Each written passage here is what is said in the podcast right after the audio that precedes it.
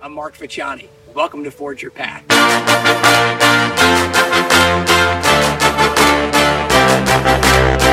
To see the type of impact he's been able to have on the lives of his athletes.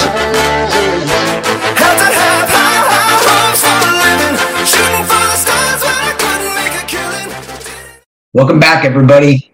Forge Your Path podcast, episode number 25. And man, am I fired up to share this one with you today.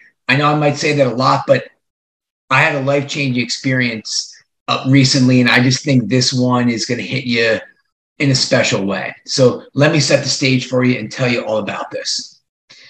So recently, our family took a trip headed down to Kiawah Island it'd been a special spot we've been hearing about for quite some time. And we were going to be spending five great days in Kiawah with a family we've become friends with and had known for about the last six years. They had shared that this was a special spot. And my daughters, Annie and Lily, became really good friends with their daughter, Emma, and their brother, Brandon. So we've got girl twins. They've got boy girl twins. And so we are going to be spending the four middle days together in Kiawah during the last week of June. So, man, had this on the calendar for three, four months. Been looking forward to it for the greater part of the spring. And now the day is finally here. And I don't know about you, but travel days sometimes can have a little bit of stress to it. And but for me, once you make it through security, everything's gravy. And so that's exactly where we were as a family. There's always that hustle and bustle in the morning. We make it through security. We're all good. So, hey, once that moment hits, in my mind, I'm on vacation. We got an hour and a half before the flight leaves. And it's one of my favorite times because I'm going to get to do things that I don't normally get a chance to do as much as I would like. So we hit that big kiosk. We're not in the, the cushy new Terminal A at Newark Airport. We're in Terminal C, which was once the best terminal. And if you, you've traveled there before, they had this giant kind of, I'll call it center. Uh, what would I call it exactly? It's almost kind of a smorgasbord where you have about six different coffee and breakfast spots. There's a big center rack where there's uh, books and magazines different options. And essentially, then you get to the end, there's a self checkout, and then you go back to your gate.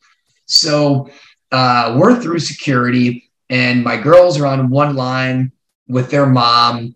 Where I'm on another line, just getting our respective breakfast up organized. So I'm online and I look over, I'm just chilling, and I can see just by the body language what's happening with my wife and my daughters that there's a drama developing. So, sure enough, about 30 seconds later, my daughter Lily comes over and says, Dad, do you have my phone? And of course, I don't have her phone. And she says, uh, I think I left it somewhere. So, very quickly, in my mind, I have in about all about 11 seconds, I've let this go and it's a non issue in my mind. Because here's what I'm thinking if on the one hand she finds her phone, she has left it somewhere here in the airport, and we miraculously find it, well, that's wonderful. What a win. Flip side, being the former teacher that I am, if she loses her phone, because by the way, this is not the first time she's misplaced her phone and somehow found it, then this will be a great lesson. And if she's without her phone Let's say we might decide as parents we're not going to get her new phone for three months or six months or a year. That will be a great lesson. So I'm completely unfazed. Well, don't you know it? About two minutes later, I see her beaming face because she's found it. She left it on some kind of a, a magazine rack, and there it was sitting right there. So fortunately, crisis averted. She finds her phone. But again, when in the in the time of it being lost, I just I was at complete peace. And and again, I'm just thinking this will be a great lesson either way. Maybe maybe on some small level, I might even have that internal dialogue with a touch of arrogance. Just thinking, hey, you know what? Kid's got to learn responsibility. It, it's she's 12. And this is her phone. And she loses it, she loses it, and she will learn that lesson. So hold that thought. We get our respective breakfast things, we make it through security. And again, sorry, we've made it through security already. So now we we head over to the gate. We're killing time, waiting for our boarding group to be called. Now we're ready to go. So we get on the plane, sit down, and I unpack my bag. So I've got everything that I need. I've got my couple of books. I've got a journal that I'm going to take out because I like to make a little use of the time on a plane, kind of thinking forward and uh, maybe thinking about my goals coming up over the next month. Uh, I just enjoy that inherently so much. So this is the kind of stuff that I do. But also, my plan was I want to grab my computer because I like to bring my personal computer on a trip like this because maybe I want to do some writing. Maybe I want to sketch out some ideas for an upcoming podcast. Maybe I want to think about some different ideas uh, with regard to my coaching programs. So, sure enough, I'm unpacking my bag here, take out my books, take out my journal. My computer's not there. So, I'm deflated. But again, in about 11 seconds, I just say to myself, well, okay, Mark, without your computer, not a big deal. You probably can do 75% of what you're going to do on your phone. You can use your phone's notes app, get some ideas down, and it's not a big loss. Because again, I'm in this place of acceptance. I'm on vacation. I'm committed to having a great time. So my wife comes out of the bathroom about two minutes later, and uh, and I kind of look at her and shrug and say, I left my computer at home. And she looks back at me and she says, Really? Yeah. Yeah. And you know what? And in my mind, I told her, I said, I had such a great packing list. I had them all itemized and I just checked them off. And she said, Ah, oh, that's too bad. You didn't leave it at security, did you? As soon as my wife says that, I know that's exactly what happened. And I think, holy crap, my computer's at security. So I pop up out of my seat and I start moving towards the front of the plane. And I see the flight attendant and I say, Excuse me, I left my computer at security. She says, Go at, off the plane, tell the agent at the desk. I do that. I go to the agent at the desk and I say, I'm sorry, I left my computer at security. She looks at me in kind of a grumpy, disinterested way and says, I need to deplane you. So I give her my phone. She scans my boarding pass to remove me from the flight. And now it's time to get my computer. So, give you a little, little sidebar here. I think if you know me or you, have heard enough about me, you probably know I was a wrestler growing up. Uh, it's a sport I got into in seventh grade, but in high school is when my career really took that more uh, significant turn where it really became a defining part of, of my high school experience. So part of my time in high school with wrestling was always associated with running. You'd put your road work in for three or four miles a couple times a week partially because you wanted to be in better shape, partially because you were trying to keep your weight. And, and then between my freshman and sophomore year, I attended a program that was truly, truly a catalyst for me for the performance of the rest of my high school career. So, this program called the Jackson Leaders Program was a 21 day program out in the hills. Uh, it was right near Blairstown, ironically, in a town called Hope. And the irony was that every morning before we would do three practices a day, two matches a day, and for the leaders, we actually had different jobs and we were mini camp counselors. So in addition to all that, between 6:30 and 7:15 a.m. every day, we would run. And these weren't runs, these were races. These were 21 young men out to beat each other, spurred on by the coaches who, who were 100% committed to making this a competitive cauldron. And so this was game on intense, ready to go at 6:30 every morning. So through this program, I became a pretty good runner. And, and by the time I was said and done, again, these runs, of course, the irony of, of the place being hope was that every morning when you got out on the road, it, it would steal your hope. I'll tell you, I've never seen hills with the incline and the insanity in the hills at Hope. It, it, was you couldn't have put a wrestling camp in a more perfect diabolical location that would test your limits at every day. It would be hard enough the races running those at flat ground, but I mean, just every hairpin turn of 0.7, 0.8 miles long at just ridiculous inclines.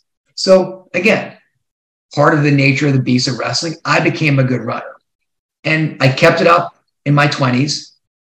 As I got into my 30s, I ran a little bit as well. Did a couple marathons in my 20s, and I would run three, four miles and be able to run at a pretty good clip. But then at some point in my 30s, something happened. In my late 30s, I started to get injuries. Uh, shortly after running a sub six minute mile when I was 38 years old, I started to develop different issues. I would get a calf pull. I'd take a few weeks off. I'd come back again.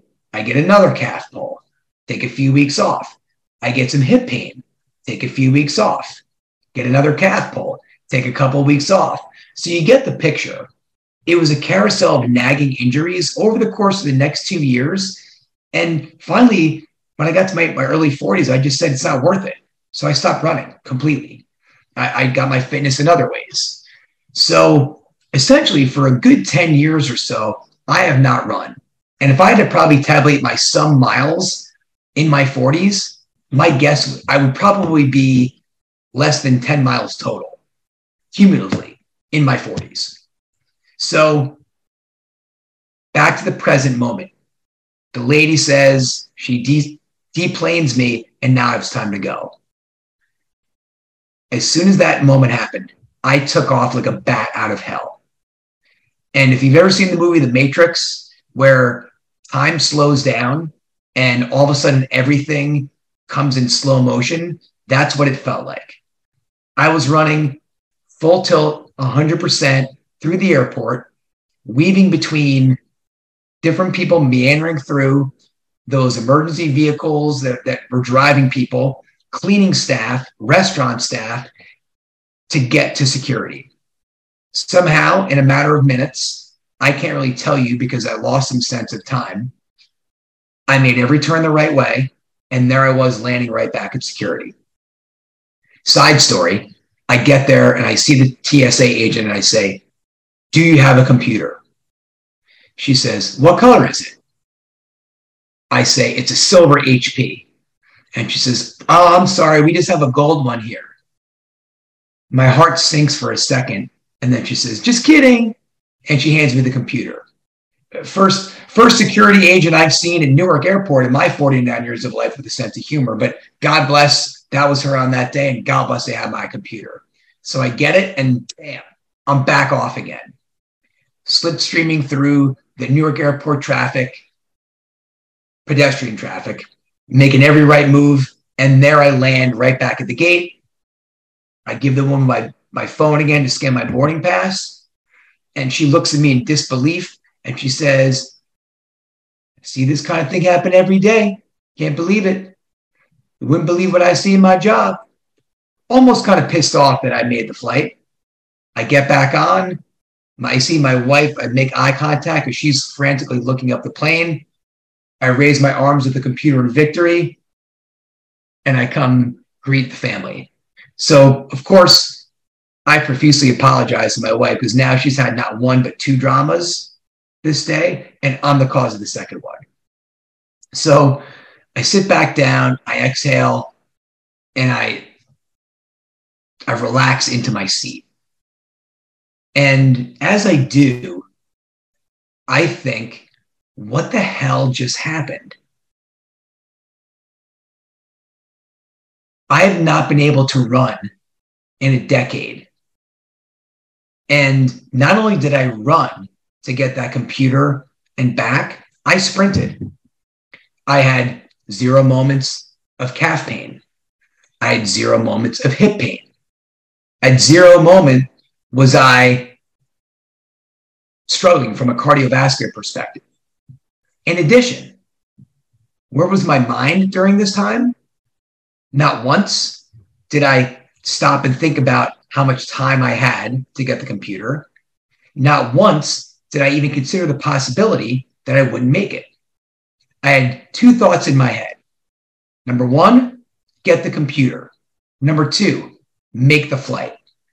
Nothing else was even a possibility. And to me, this is just one of the most amazing experiences that I've had in such a long time because I can't remember truly the last time that I exerted that much singular focus to an activity. I can't remember the last time I had that level of clarity about what needed to be done. I can't remember the last time that my mind was that singularly focused on the task at hand. And when you do that, amazing things happen. Now, I, I don't know where you want to put this. Um, I, am not going to sit here and, and, say this was a miracle. I, I wasn't one of those people uh, who lifts a car in a feat of strength uh, in, order to, in order you know to save a baby. So let's not put it in that category. But for me, this was an extraordinary event. I have not been able to run in a decade, and I just executed that flawlessly. And probably more importantly, my mind never wavered once. My mind was so simple and clear on what needed to be done. So it really got me thinking what can you accomplish with focus? If I could bring 20%, 10%, even 5% of that additional focus to my days, what could I accomplish? If I had 5% more clarity on the task at hand and less of that clutter and noise and distraction and doubt about what needs to be done, what could I accomplish? If I had 5% more intensity around what I need to do on a given day and a given basis, what could I accomplish? And that's what I leave you with today. I realize in this moment that I can accomplish way more than I than I truly realize. And on a given day, with focus, this experience showed me that incredible things can happen. So my challenge to myself is to remember and recall this and to dial up that focus in my days going forward. Experiences like this sometimes are the unbelievable uh, epiphany you need to realize that maybe you thought you were a focused guy, but when you really do the tale of the tape, when you really measure it out, you're really not all that focused. And there's a whole other level of performances out there if you just can tap into it. And that's my challenge for you maybe you're a hard worker and, and, and maybe you have high aspirations, but for whatever reason, things are going slower than you want them to on your path to your goals, or maybe your execution just isn't where it needs to be. So, my challenge for you is what can you accomplish with focus? Can you tap into another 5%, another 10%, incredibly, maybe another 20% of focus? Because if you can, and I believe that you can, all it really takes is that discipline and clarity and singular intention of mind that you're going to do at that moment what you said you were going to do. That's when great things can happen. So, as we go forward in the second half of the year, whether you are in that rut that you're dying to break out of, or whether you're at a high level and you just have this inkling that you could go a little higher, you could go a little farther, you could go a little faster. if you apply more focus, I can guarantee you there's another level out there for you. So, thanks everybody today for listening. Uh, again, I certainly wouldn't wish that travel experience on anybody. I certainly didn't wish it upon myself, but I'm so damn grateful that that happened because it was an incredible lightning bolt for me of what you can accomplish with focus. Again, thanks for listening, everybody. Please share the word on this podcast, and I'll see you back next week.